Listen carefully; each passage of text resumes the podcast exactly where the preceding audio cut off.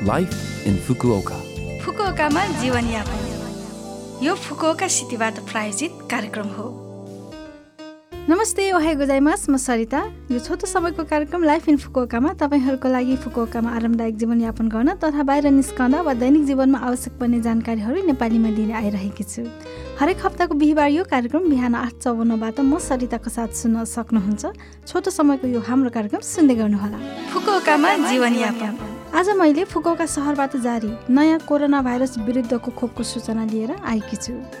Fukuoka सहरले जुन तिस तारिकमा चौसाठी वर्षका वा सोभन्दा कम उमेरका व्यक्तिहरूलाई नयाँ कोरोना भाइरस विरुद्धको खोपको सूचना पठाइएको छ। खोप कुपन प्रारम्भिक चिकित्सा जाँच फारम दुई प्रति खोप लगाउने बारेको निर्देशिका खोपको सूचना पर्चा अनि बुकिङ सुरु हुने मिति र समयको सूचना खामभित्र राखेर पठाइएको छ।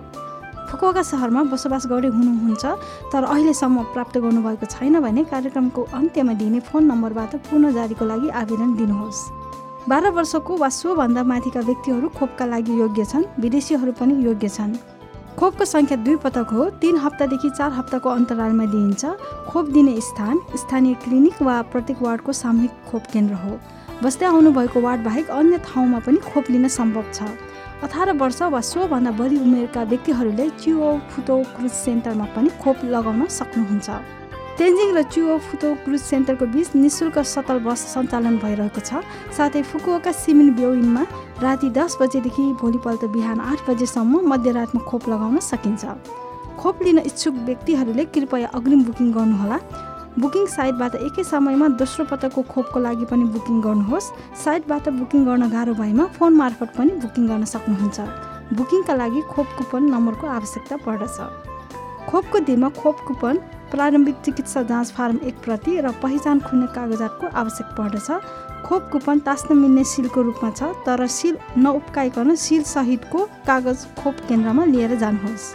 एक पटकको खोपमा एक प्रति प्रारम्भिक चिकित्सा जाँच फारम प्रयोग गरिन्छ। कृपया खोप निर्देशिका पढेर अग्रिम रूपमा भरेर लैजानुहोस्। कृपया पाखुरामा खोप लगाउन सजिलो हुने किसिमका पहिरन लगाउनुहोस्।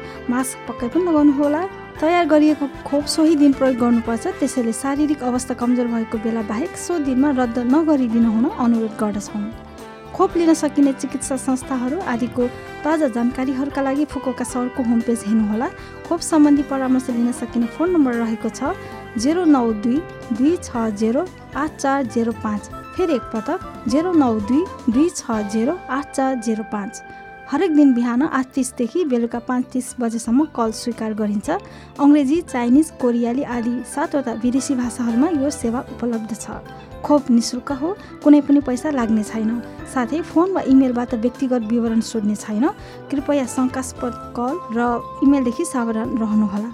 यो फुकोका सहरबाट जारी सूचना थियो।